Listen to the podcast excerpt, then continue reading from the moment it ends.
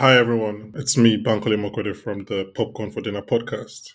I just want to let you know about a new Spotify feature. If you like this show, or maybe you hate the content but want us to succeed because we're such swell guys, you can tap the bell icon on our show page. That way you get notified about new episodes, and then you also start following us.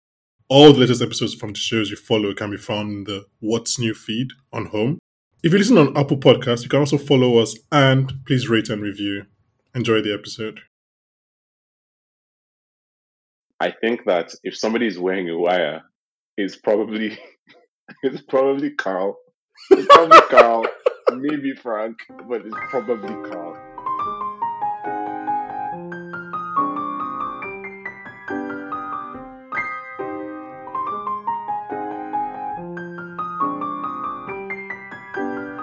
Hello and welcome back to the Popcorn for Dinner podcast. It's our 51st episode. Today, we're going to give a quick preview of the final two episodes of the season, throw some theories around and see where they land. Again, another excuse to gush about Succession and this incredible show. And coming down from his mental disorder treehouse to join me this episode, it's our guest today, Ebube. That's good, man.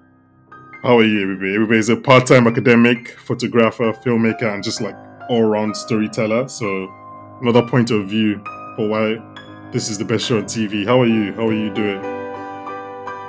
I'm doing great, man. Thank you so much for having me. No, thanks for coming on. Yeah, this this show is definitely the best on TV. At least as far as dialogue goes, I think it has some of the best written conversations I've ever seen. Um, and I think that's one of the things that really makes it great. So, so yeah, Mm-hmm. it's gonna be a lot of fun. Yeah. So what we're gonna do, like I said, we're previewing the final two episodes of the season, which is eight and nine. And what I'm gonna do is like I have kind of like these stock questions I always ask everyone that comes on the podcast because I want to know what kind of Succession fan you are. Because like another good thing about the show is that like there's so you can be so many different kinds of fan. You can be like the fan who is here for the crew jokes, or, or the fan who's here for like the business machinations, or the fan who's here for the sibling rivalry. Like all fans are welcome. So I always like like to know what kind of fan. Yeah, sign me up for all of the above. yeah, I mean, look, those are like once you can like take a bit from everything, you just enjoy every second of the show. Before we even go into what are your thoughts on this season so far? We're seven episodes in. A lot has happened. What, what do you think of season so far? I think it's really good. I'm always very impressed with the way the writers are able to build up on things that have come before. Mm-hmm. It's like they build things, they use those things as setup, and then there is payoff even within the setup. And that's something that Succession is really, really good at, you know, cause and effect, setup and payoff. It does both brilliantly, and it's like there's always a domino effect to people's actions. Yeah. So it's like the show is constantly like just innocuously whispering from a distance, it's like that's gonna be important later, you know, but like it happens so much that those instances kind of like melt together and it's like when things happen, it's like, oh my god, of course. So like the season has really felt like an explosion of ideologies from different sides. It's like everything we saw in season one, it's like there was a battle that was gonna start. We didn't know it was gonna be a battle Mm-hmm. then season two, we kind of followed this lull of um, confidence from Kendall. We see like trepidation on Logan's part. We see what everyone else is doing around it, and then we get that um, surprise at the end of season two with the whistle blowing. Yeah. And now we see what actually happens with that. It's like we we get to I guess see how far Kendall thought ahead. It's like okay, what do I do now? Mm-hmm. what happens next this is the this is the, the day my father's reign ends quote unquote but you know how do i make that happen? Yeah. how is everyone else going to react?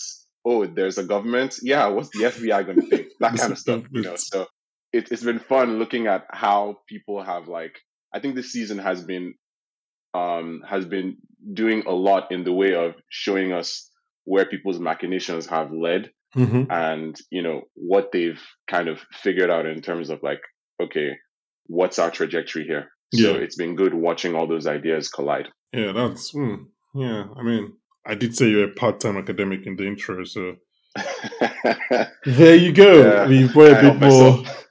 Have you have you ever grown up into the Popcorn for Dinner podcast?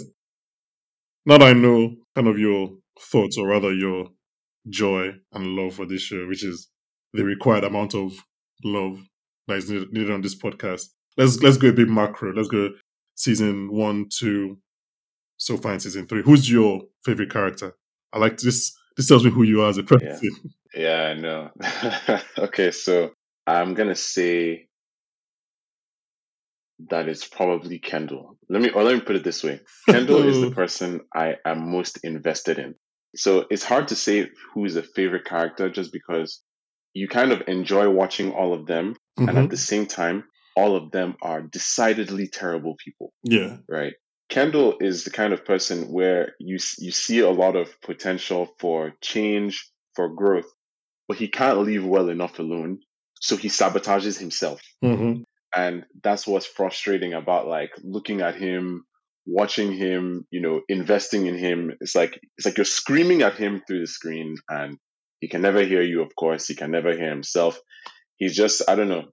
It's because it's like he could be he could be good, but his endless desire for his father's approval, you know, forces him to, I guess, um, even thwart himself in terms of like what he actually wants. Yeah. And and it's ironic because he's actually like his father in, in a lot of ways. Yeah.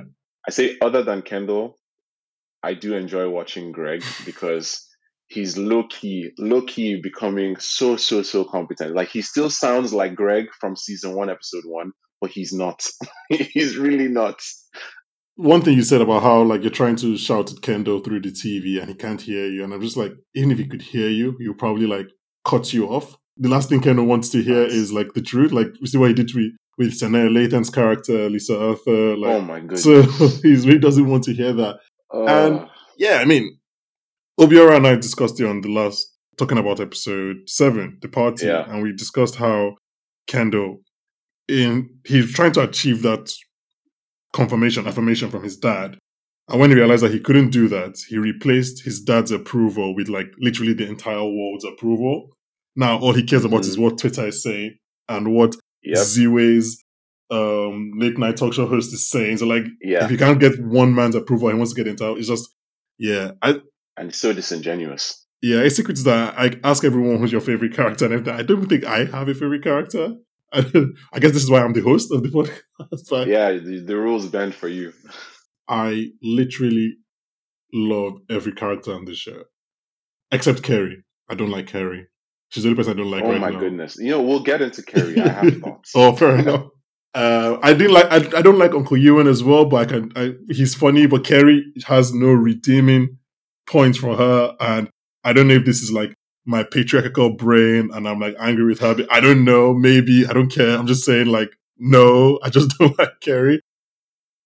Uh, do you have a favorite episode or bonus question? Do you have an episode where you know like the show hooked you in? Okay, so when did you? Sorry, before, before you even get, when did you start watching the show? Were you like season one or? Yeah, that, that's where I was gonna start because um, I'm the kind of guy who will see a show like this and be like, "Huh, legacy, cinematography, HBO. Mm-hmm. Look at these characters. I know some of these actors. This looks kind of interesting from a story point of view. I'm going to start from the beginning. So like I'm I'm the kind of person who was like I was watching Game of Thrones from like I was current in like season 1 up season 2. The same thing with this one. Oh, fair enough. Okay. So it's like when it started in June 2018, I remember looking at it and thinking, okay, I'm going to give this like maybe 3 episodes and then I'll start so I can like get a little bit of a first impression. Yeah. And I and, and that's what happened. I watched episode one and thought, okay, I have an idea of what these people's world is like. The show does a really good job of helping you understand where characters are coming from just at a glance. Mm-hmm. So right there from the beginning, you understand not necessarily just yet what everyone wants, but you understand on some level why they might want the things that they want. You get a sense of what's driving them and you get a sense of their overall persona kind of how they're viewed from the outside world. I think that first episode shows you what the average person who knows what the Roys are like mm-hmm. or sees them on TV would think about them. Then, as the episode progresses, and then you get into episode two after Logan is in the hospital, you get to know them a little bit more, right? So, in at, at that point, like I started and watched those first three episodes, and I was like, "Huh, okay, this is interesting." Then episode four, I think the point where like I was where where I caught up was episode four when they had the Reckney ball. And Connor was in charge of that, which was so entertaining to see because like, okay, I have a foothold. I have something to do. They got me out of New Mexico. I will make New York work Yeah. for me. And that was really interesting to see because Logan starts to recover a bit. Kendall starts to do damage control. hmm Rogan, I mean, Roman is still being quite a prick, but at the same time, Shiv is, you know, we start to see how she thinks a little bit, what she does, how she has control over Tom. And um, I guess there wasn't really like I didn't have like a lot of um of episodes to sort of choose from in terms of like, okay, this is the point, but I kind of had no choice, seen, seeing as like I was always current hmm but like I think that episode four definitely solidified it. Like I think three and four, if they weren't as good as they were, I might have waited before continuing Yeah. something like that. But like they, those episodes did a really good job. I think three is. and I was discussing with someone. Three is the sh- is when you know what the show is. Yes, It's well documented on this podcast about how, for me, I loved episode one the first time I watched it, but episode two was a bit difficult. hmm Yeah, but I think when I went back to watch one and two and three, I was like, oh, okay. Yeah, I get it. I get what this show is trying to do. And then everybody knows I listened to this podcast that six was the episode that I was like, okay, Bankole, you're going to watch this show, even if it runs for 20 seasons. Like, yeah, the devastation. and there's actually a shot when, well, just when Logan says, let's play the game. And I think Roman is like, oh, are we going to play the game?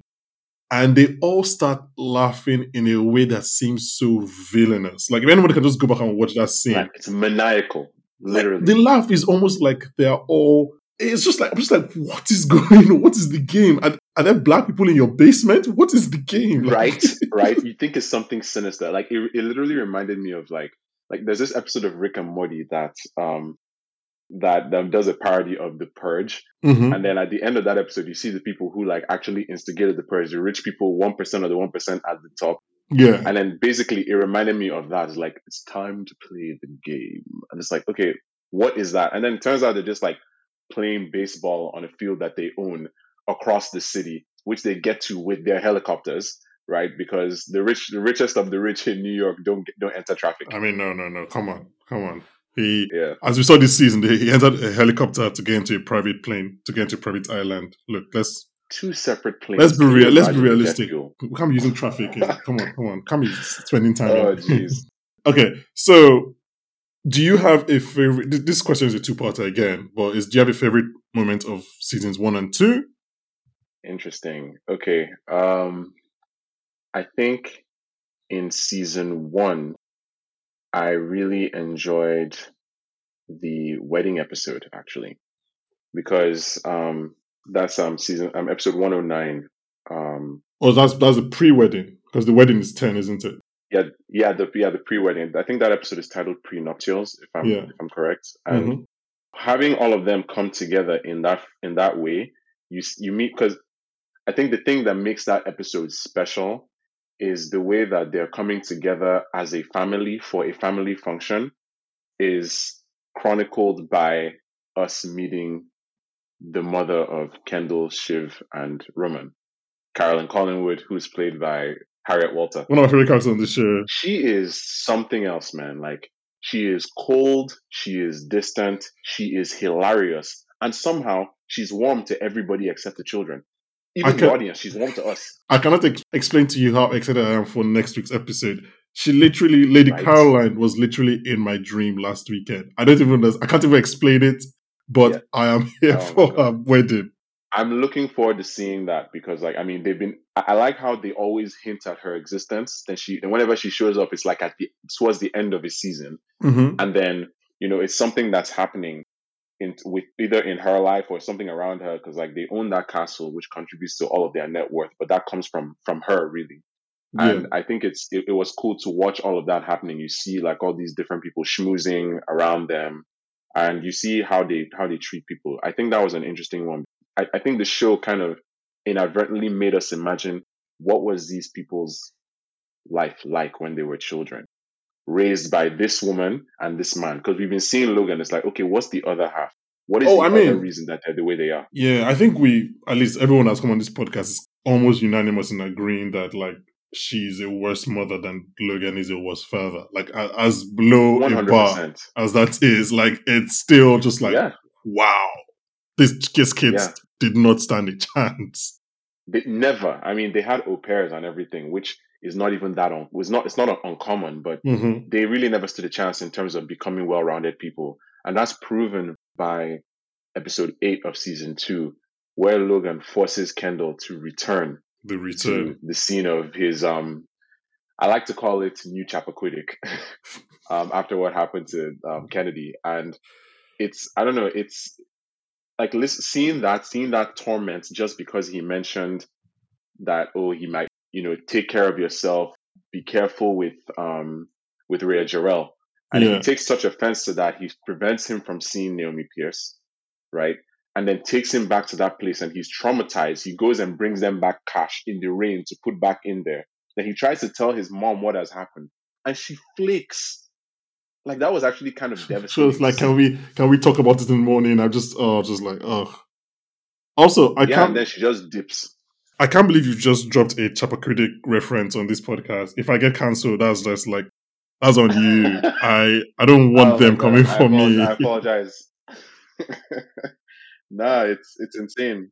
Final kind of entry survey question: Do you have a worst moment of the season so far? So obviously, not bad worst as in a bad moment. Like this show doesn't do bad moments, but it could be cringy or annoying or just painful to watch. I, I feel like we have a you have a buffet table of options in this in this category. Yeah, I have one. I have a love hate relationship actually with, and it was even it's funny because it was even going to be part of my initial answer to moments I love from season two season two, episode five, Tern Haven, where they go to meet the Pierces. Oh. Right. So that dinner scene, like there's so so much about that episode is fantastic. Because I mean, we we we saw in episode one, the Summer Palace, right, mm-hmm. season two, where like the people around them are constantly working hard to create their reality and they don't even notice. When they threw away the lobster it's like, let's have pizza just because there's a bad smell in the house, mm-hmm. right? The show has a funny way of making insane wealth seem unattractive. And it never lets you forget that every single thing these people enjoy is created by people toiling, doing thankless work. Yeah. So in that, we we, we actually see a moment there where like um, Nan Pierce, the matriarch of the Pierce family, is coming to bring up like the turkey that they're eating, and then the mm-hmm. person who actually cooked it is standing in the background looking Nan so takes dejected. the applause. Yeah. Yes. Yeah. Yes. And like that whole dinner scene, the moment where like they're trying to press them of like who's gonna take over, what's happening, and then Logan is trying to be aloof, and then Shiv just yells out, just fucking tell them it's gonna be me. Uh, I lost uh, my mind. Like I started to scream, uh, so scream in the middle of the night watching this show. So, I have such a lovely relationship with that because I hate that, and at the same time I love it because it, it, it shows Shiv's character. Because while Kendall thwarts himself, Shiv's issue is that she's good, but she consistently overplays her hand due to overconfidence. Mm-hmm. And that really burned her there. So that was it. And I think we've been seeing the aftermath of that in season three. So, um, obviously rewatched season two, maybe for the second or third time, I can't remember, before this, the new season dropped. And even, even if I watch the scene right now, even knowing what is going to happen almost word for word, I'm still like, Shiv didn't do it. Shiv didn't do it. Shiv didn't do it. And it's just like, oh, you've Every done time. it. Oh, you've done it. And um, it's, it's nice that you mentioned the thing about the nine pairs taking the chicken or the turkey. I can't remember what it was. And mm-hmm. a friend of the podcast, Haja, who also has our own film and TV podcast, Downtime with Haja. That's the only free ad we do on this podcast. um, she loves that moment because obviously it's the way you just show that like the Pierces might be the whole liberal progressive side or whatever, but they're still just terrible rich people. Yeah. And it's just like, oh, okay. Do you have a worst moment of season three so far? Okay, so one thing that comes to mind every time I think about the way this season has been going so far is episode three, Disruption. Mm-hmm. And like mm-hmm. in that episode, we see Kendall really get into his stride of self annihilation. Yeah. Because there's so many things he didn't have to do in that episode. It's like, okay, we get that you're feeling like a woke warrior. We see that it's disingenuous, even though you don't, and you're not listening to your team. we see that you want to go on this show that you have no business going on. They will eviscerate you. Yet here you are trying to get on because you think it will prove something. You go talking to, to the writers of the show in a room you have no business being in. And then in addition to all of that, he goes to Waystar. Nobody wants him there. Nobody's expecting him there. It's a bad idea for him to go, even from his own standpoint. And he goes there just to pull a prank on Shiv as she's giving her first speech as president.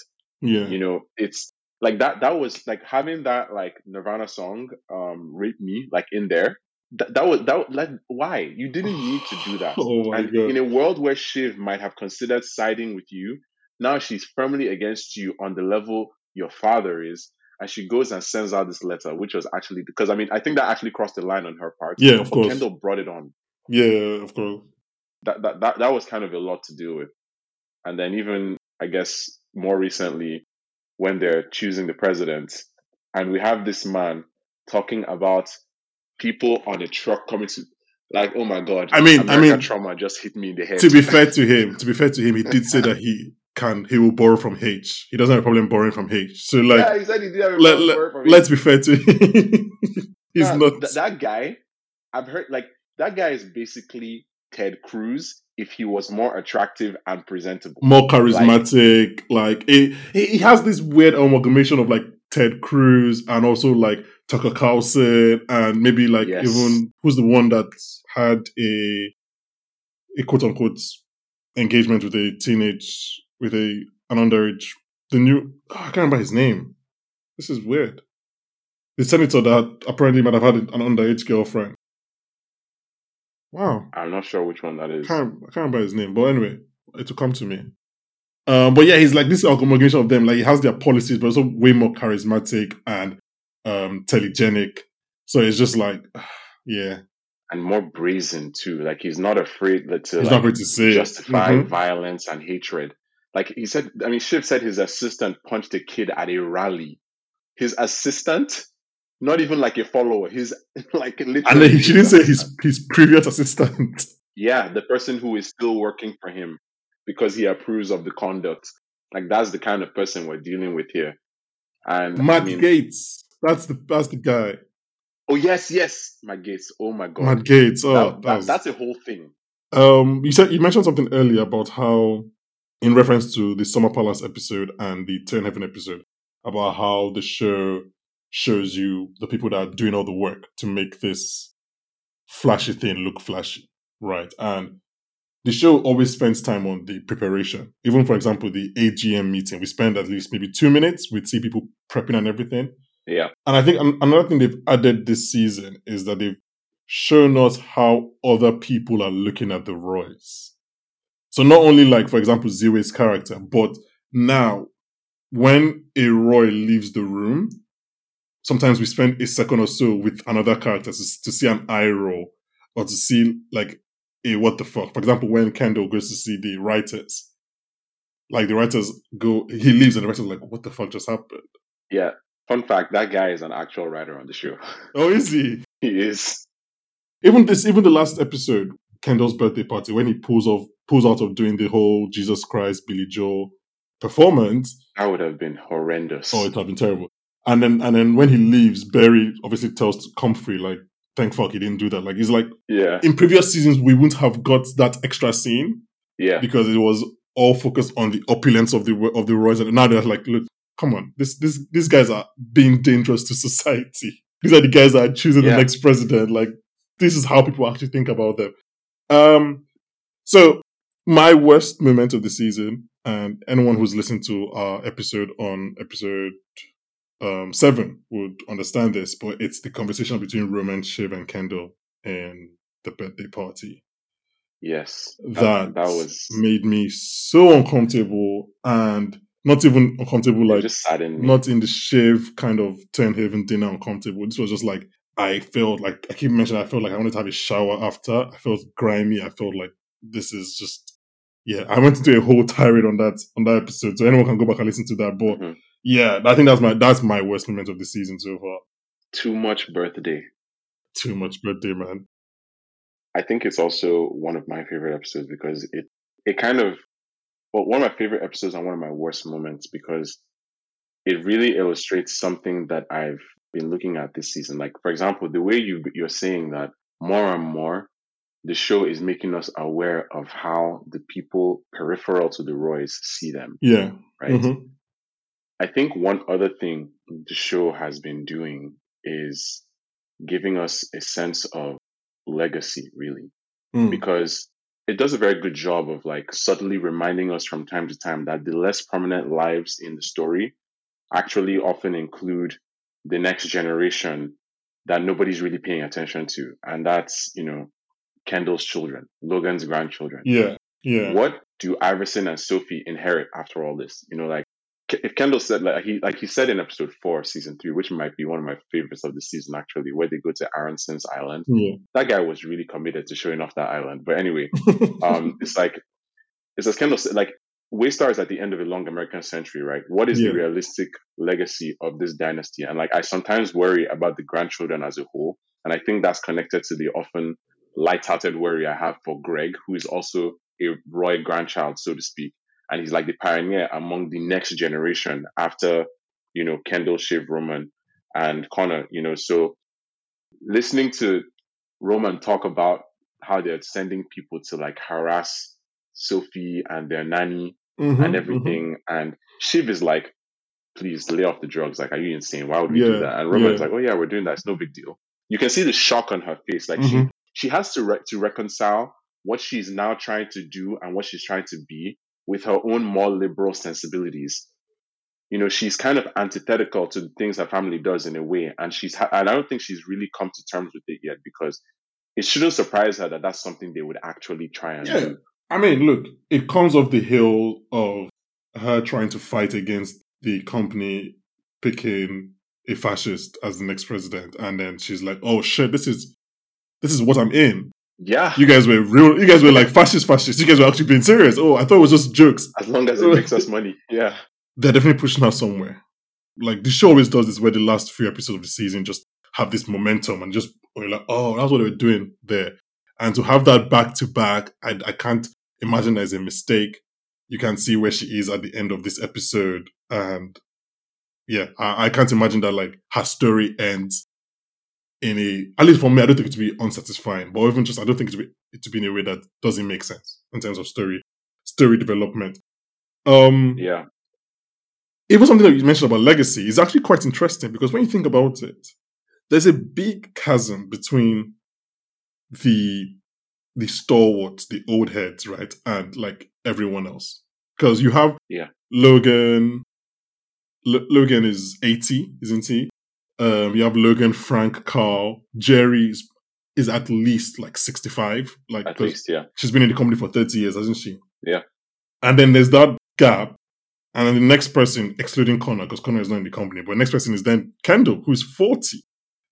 So you're like, is there a 40 to, is there a 30 to 40 year gap between like the top two generations of this? Like, Yeah. is there no one in between? And again, this, this season is kind of making it more explicit because it's whole legacy media versus new money, new media. Like it's, it's Waystar Royco versus Josh Aaronson and versus um, Alexander Skarsgård's character and you're like, okay, this is this battle between like like like Kendall said at the end of the Great American Century. Did you just light up at the mention of Alexander Skarsgård's character? A little bit, yeah, because I remember I was so hyped for this season coming in, and then they started announcing the guest stars.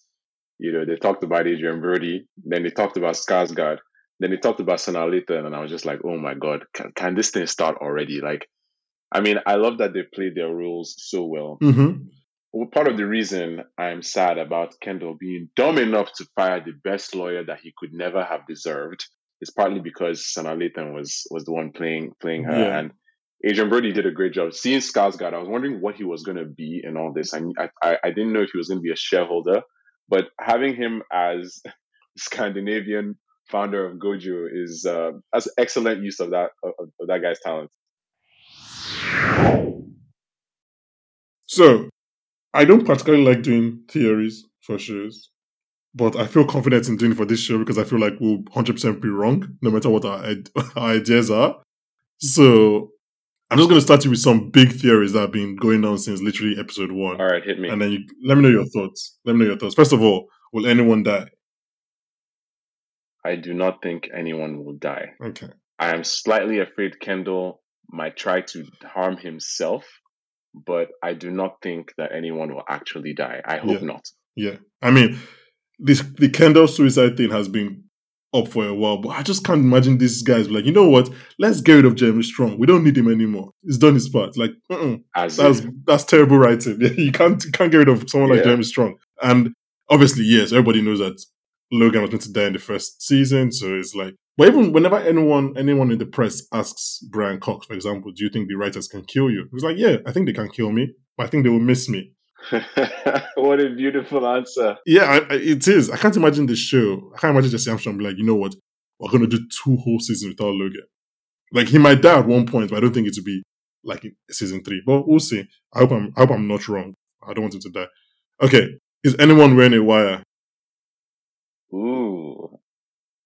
I do not think that anyone is For wearing- context, the biggest um hint, or rather, the biggest argument has been that Tom is wearing a wire. Well, that would be interesting because he did have a, he did send a lawyer to Greg's house and he may have outside counsel, but we we wouldn't know about it. Succession doesn't do like gotcha twists like that, but that would be interesting if they tried it. Yeah, Yeah, everything that would happen in Succession, you would have been given enough evidence in front of your eyes to kind of piece it together if you were paying enough attention. And I think that if somebody is wearing a wire, it's probably it's probably Carl. It's probably Carl, maybe Frank, but it's probably Carl because Carl, there's just yeah. Oh Carl my God. CFO of the company. He's high enough. I'm he at the lo- access to enough people, and he's silent enough. It's probably Carl. like, and I know you're dying right now because you know it's true. I'm just done at the thought of Carl wearing a wire. yeah, because he would be so skittish about. I it. mean, he makes sense because by all we by all we know, Carl has this like terrible history of like prostitutes exactly. and massage Like, parlors. so maybe down with Mo and the other guys. Yep. Oh, Carl. Okay, um, this is not on my list, but thinking about it now, do you think this DOJ thing is over? Because I don't. I think this comes back again sometime in the next two episodes. It's going to be a number. Just a number? Nothing custodial for anyone. Uh, no prison. Nuh Nope, we don't think so. Here's to us. To, To us. And to justice. Justice. Yeah. To justice. I don't think that it's over. I think that um, we're at an inflection point right now. Mm. It could be false hope because the way these things usually go, there is some kind of sense of potential negotiation. Um, one of the writers on the show, actually Lucy Prebble, this season, she wrote a play about Enron, like the big corporate scandal that happened with that company all those years ago Oh, okay. and they won a Tony. So she's actually very well versed in corporate scandal. And the show is really rooted in reality because Jesse Armstrong, I've, I've listened to him in interviews saying how he doesn't want things to be um, delving into fantasy territory. Hmm. He always wants things rooted in reality. And every single thing they do in this show, there's probably an example of it out there somewhere. Like, I mean, in, in terms of his, his approach to practicality, right? Whether like they're shooting something practically instead of with a green screen or they're going to a location so that the actors can have like an, an immersive environment. Everything they do is kind of designed to make the audience believe that even though these people are all insane, everything that you're seeing in front of you is possible, is plausible, Mhm. and it has probably happened before. So I think that if we want to understand what's happening with the DOJ, we can actually look to previous situations where there have been huge corporate scandals. Like we can look at antitrust stuff of like Microsoft, we can look at Enron, we can even look at Facebook. And I feel like there's always a point where it feels like the DOJ is going to let loose, Hmm. but usually it's because they're trying to gather more stuff. So maybe it's going to be such that they're going to kind of leave them with a slap on the wrist and it's actually going to be a number. Then they would be able to continue with the next administration, probably through Mencken, who is of their design, that would then be very lenient on them. Yeah. Or it's possible that all those plans are going to go down the water and then things are going to come down harder on them. Either way, they meddled a bit too much at the beginning and that's going to come back to bite them. So I think it's an inflection. I don't think it's done. Um, do you think Tom will go to jail? I don't think I don't think we can we can be sure either way because if the if the DOJ thing pans out, um, maybe he might. But I feel like even though he's offered himself up as a person to go to jail, I don't even know if like the DOJ would demand him. Like he's a big enough head, Mm-hmm. but he's small enough that like the company can still run. Yeah. At the same time, they will probably try to go for someone like Logan, or for all we know, they could go for Kendall or or um or um or Roman instead. Like even though they want Logan, right? So I don't So, yeah. think this show is going to shoot anyone in prison clothes. hundred percent. I just it just seems like an unnecessary stress. Yeah, I just don't see them actually going to prison. So I don't think anyone It actually goes to prison. antithetical. Yeah, I just like it. Just I mean, I'll be looking for how to get in this quote because one of my favorite quotes by Jesse Armstrong is when they asked him if COVID was going to be in the show, and he was like, he always said, "Well, we had written most of the show before COVID even happened and whatever, but also." It didn't happen to the rich people anyways, so like, why should we put it in? And I was like, I Oh, love that man. and it's just That like, man. yeah, like these guys play by different rules. So like, I just don't see anyone going to jail. I'll be very surprised if someone goes to jail. Yeah. Favorite Lady Caroline moment. Well, we already know my worst one. Um, I guess my favorite one was probably when she told, when she asked Shiv, "How does it feel to be the second most important person at your own wedding?" Oh, I forgot about that. oh my god. that comes to mind. That was really, that was really good. That was like, wow, this is your mom. I forgot. Mine was gonna be uh, when she went around asking everyone how long they gave the, the marriage. How long they gave the marriage? It's like, oh wow, like you know, these guys are really proud that they brought the wine, huh? like, because Tom's parents like they supplied the wine. That's like the one thing they could This do. woman is so good. She, so she, how can you go around just asking like, how long do you think the, the, the husband and the Your own daughter. and the wife will be together? Then at the same time, you're insulting the, the groom for like his parents. Ah, I just remembered one Nah. also when she basically tells Greg about how his dad used to chase all the men in town. Oh my god, Yo, Greg, egg. your dad loved all the men in town. Oh my goodness, Lady man. Caroline, That I was- can't that wait- was uh, and her husband to be is played by Pip Torrens, who's an actor I really like. So I'm excited to see that as well. Ew, that's Um, good. okay, Really good. my the final question on my list, and it's very important. Will I see Tabitha this season? I miss Tabitha. I haven't seen her all season. What is going on? Uh, I do not think. I think that if Tabitha comes back, it's going to be in the wedding episode because they can't hide her for too long, and that would be the perfect time to bring her back. Because, like you said, there is no, there are no throwaway lines in this show. Yeah, and a lot of the back and forth vitriol between Roman and Shiv in 307 had to do with the fact that Roman's repressed sexuality keeps coming out. Every Mhm. time he's complimenting someone, insulting someone, reprimanding someone, it always has some kind of sexual undertone. And that projection is very present in his life because he doesn't do anything um, sexual in any way that's like normal or free. And I'm interested in seeing if they'll explore the childhood causes of that at some point. But Tabitha definitely is hugely affected by it. So maybe we'll see her. At least we know she still exists. The fact that the writers went out of their way to have Shiv mention her so the audience knows she exists, I think it's possible we'll see her in episodes eight and nine. I mean, this is an Yeah. unanswerable question, but I just don't understand how. If you, how is Jess not Kendall's birthday party? Like, as someone who loves Jess, like, how is she not at the party? What's going on, Kendall? Why haven't you? I'm a huge invite? Jess fan.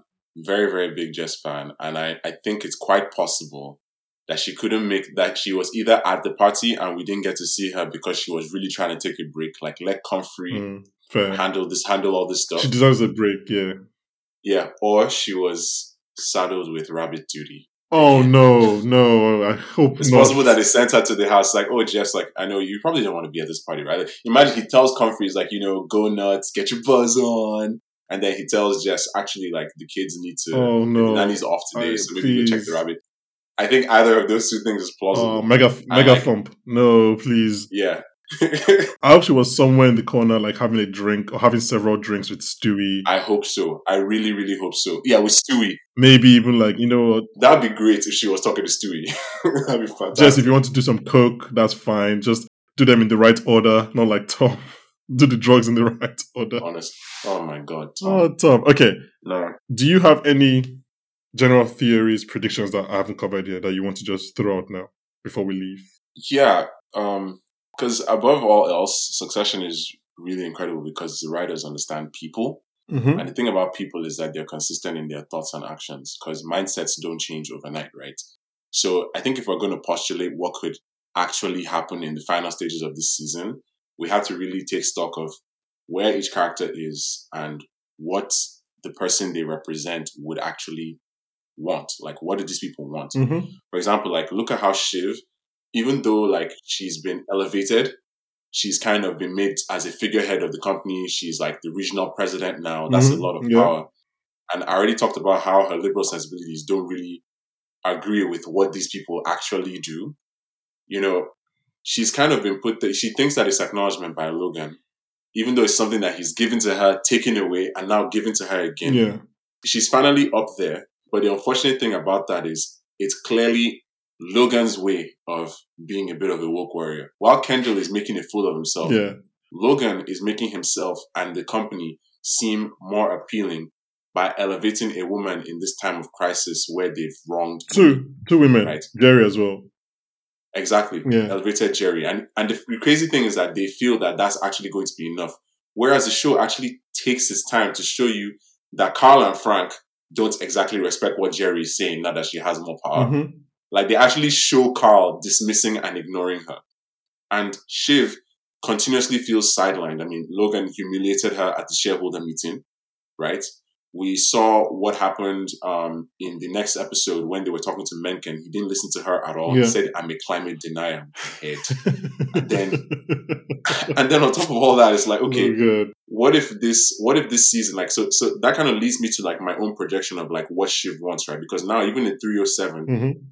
They offer to buy Kendall out, and that's a two billion dollar buyout, by the way. Mhm. Like Mhm. she wasn't even brought into that conversation. Like at first, I thought, okay, Logan did this and he's sending Roman to to like give it to Kendall, but Rom- but Ken- Roman was part of the of, of the conversation, right? I think I think the shares would go to Roman. I think Roman's name is what Yeah. so Roman will own Kendall shares and his shares as well. Exactly, because who because um the way their their company works is that there's the public facing um there's a public facing firm that is private that is that is um publicly owned and everything, but then there's a family holding company that kind of actually controls all the power financially. Okay. So who owns that makes a lot of sense for their own corporate structure, and that's why it's so important to Oh, them that's what they meant. and it's in a clause for all the siblings that they can yeah they can only sell to family so kendall can only share his shares to like another roy so Oh. only roman logan shiv or connor can buy him out i'm not even sure shiv might be able to still buy out once she marries tom so where are they getting the money from? the money is Is that um, personal money? That's not personal money. it's personal money so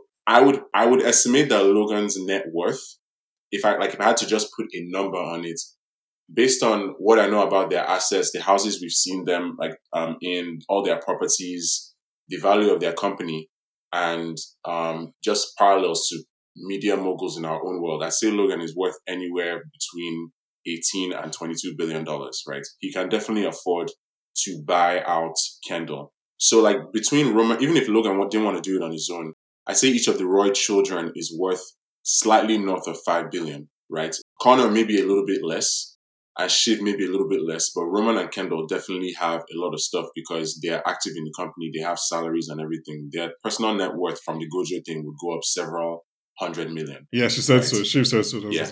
So like I so that's a two billion dollar buyout. It could come from their personal money. It could come from assets that they already have because they're essentially trying to free him of all his shares so that he can completely cash out and have no Yeah. control over the company. And so which means he'll probably also lose his board seat. Yeah, definitely. Yeah, yeah, yeah. And that's very that's important to them. Wow. Okay. So I'd say that because Shiv is feeling so out of that, she was left out of that conversation. That this is why she was so sad because she understands a fair amount of all of this. Mhm. So then I wonder, like, okay, my first projection would be, what if this season ends with Shiv trying to join Kendall again, even after everything that's happened this season? What would that even look like? You know, then that might be like one possibility for like, you know, the the outcome of the season. We'll see how they talk at the wedding. We'll see what Kendall does when he comes there. And we'll see actually how Caroline Collingwood's presence would even influence all of that but it's it's it's it's very interesting to me that that's something that, that that that's something on her mind and what she wants is recognition and respect And I think that this season, finally getting into the inner circle that she's been trying to get in since the beginning of season two, she's now starting to realize, okay, I think, I think maybe we're more toxic than I thought. Yeah. so, so yeah, it's it's just like um, a lot of mixed feelings for her. And another projection, I think, maybe is like even in the same vein, because again, like Succession at its heart, um, they know people, and the show is about legacy. It's about legacy and control, like a large amount of control in the hands of like a small group of people. So that's why it mirrors our own world, right? Yeah. So Roman is likely being used and gaslit by his father, right? Mm-hmm. But maybe Roman could actually end up being named as a new heir apparent after all that.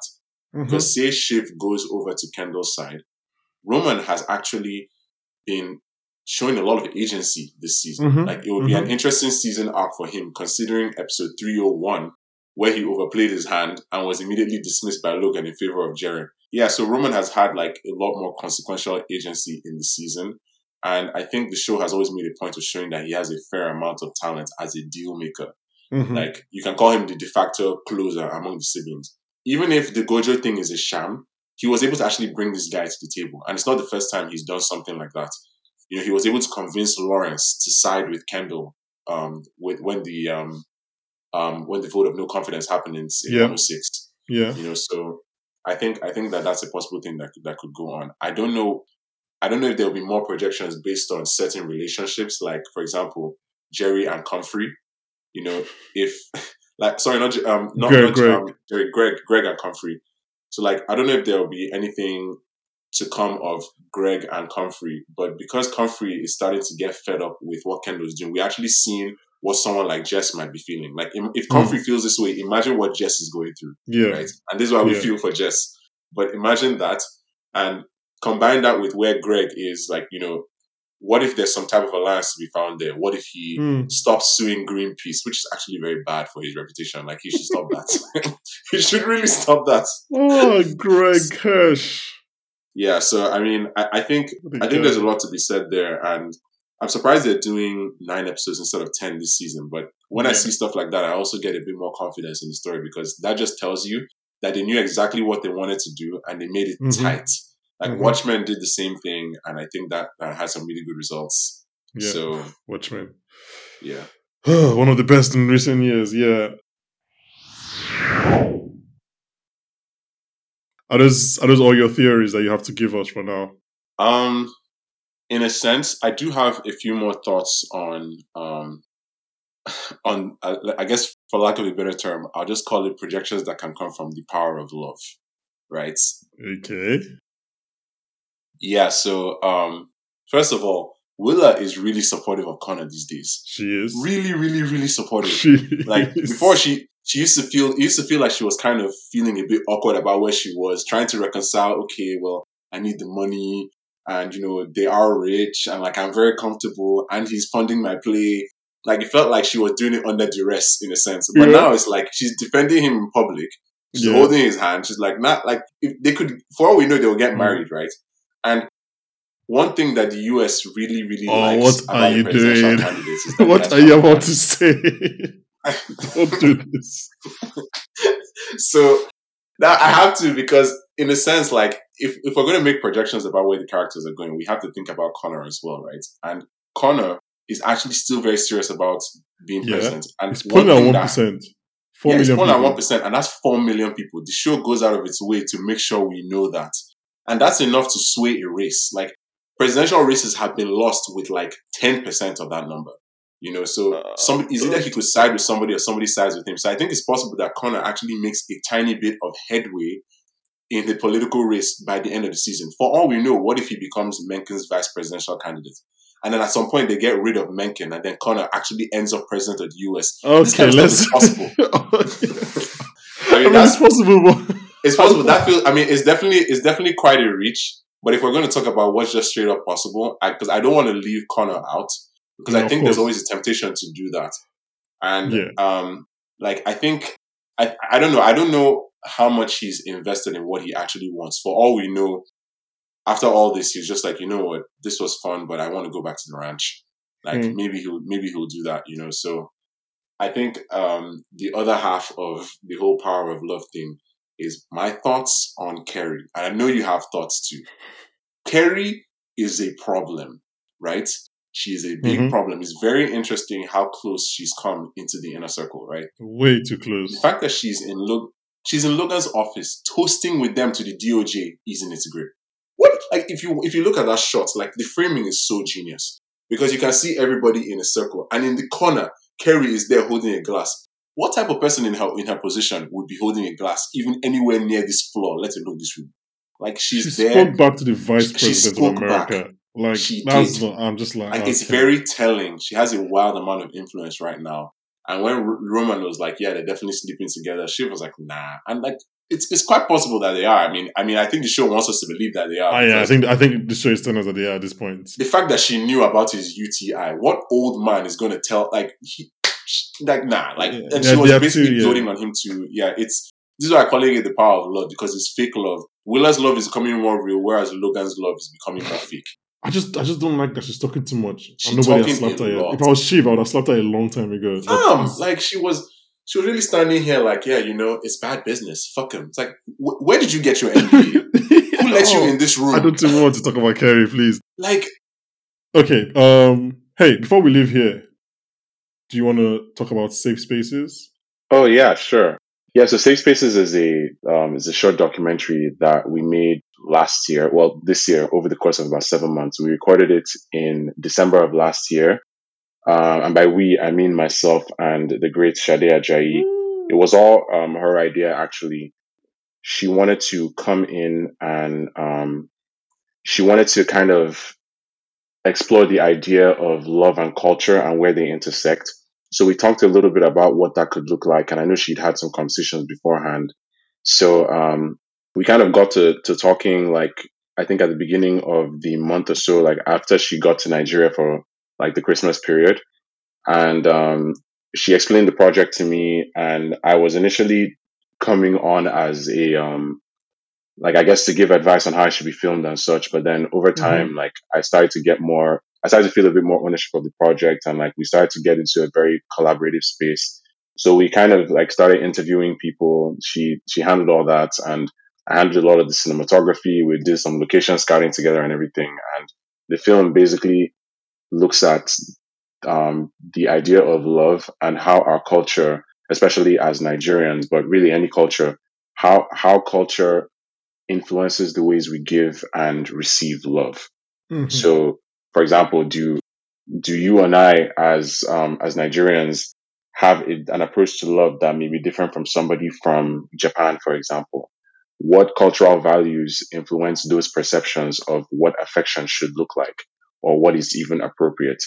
How were people raised in that sense? What experiences did people have in their adolescence that now determine their approach to relationships? Things like that. So we talked to a few people um, in our um, pressing fluent generation, and we get a sense of, you know, what secondary school um, life was like in terms of like love and relationships, what family life was like, and what their own personal thoughts on it are. So, yeah, we we we shot it um, at the end of last year, and we spent Jan- basically like the the first seven months of the year making it, and we released it in July, and um, yeah, we hope everybody loves watching it. Um, we hope everybody finds out a little bit about themselves. Where can people find it? It is on YouTube on Sade's um, channel. Yeah, so I'll put a link in the in the description. Um, Yeah. I've watched bits of it, and it's it's really. I want to that it's you can tell it's well made just from the look and the cinematography. It's just also very insightful, and the some of the answers I guess both of you were able to get from some of the uh, people you interviewed were quite like, oof, okay, this is this is too close to home. yeah, we got that yeah, a lot. but yeah, it's very well done. Um, Yeah, thanks. We appreciate that. Thanks so much. Join us next week when we'll be talking about episode 8, Chiantishire, Lady Caroline's wedding, and then episode 9, the week after, All the Bells Say. Both episodes are going to be written by Jesse Armstrong, head writer, and 8 is directed by Mark Mylod. I don't know if, I, assume 9 will be too as well because, like, they usually do the first two and last two of every season. That would be great. Yeah. Yeah, man. Ebube, thanks a lot for doing this. Thanks for bringing some like grown up energy to the podcast. You. I appreciate you having me. Yeah. Thanks a lot. Thank you so much for listening to me ramble. Trust me, it was not rambling to me. And for our listeners, it wasn't rambling to them either because they're used to my rambling. So, like, yeah, they're, they're, anything you can bring is an improvement. But yeah, thanks a lot for this. Thanks a lot for listening to the podcast. No, thank you for doing this. Which, by the way, the name of this podcast, genius. I actually really like it. thank you. Thank you. Um, yeah, of, look, of course, you're welcome back anytime. All right, great. Thanks so much. Um, thank you. Um, yeah, so that's it, guys. I don't know. Join me next week. I'm talking about succession again because that's all we do here for now. Uh, shout out to my guest today, Ebube. Shout out to obviously my regular co-host, Obiraja Fiacha, Jips, and our producers, Ebuka Namani and Chinedu Heji. This episode was produced additionally by Moti Olgoshino, so thank you, Moti. Yeah, man, everyone, join us next week when we'll be joined by the great Daniel Kaluuya. Bye, guys.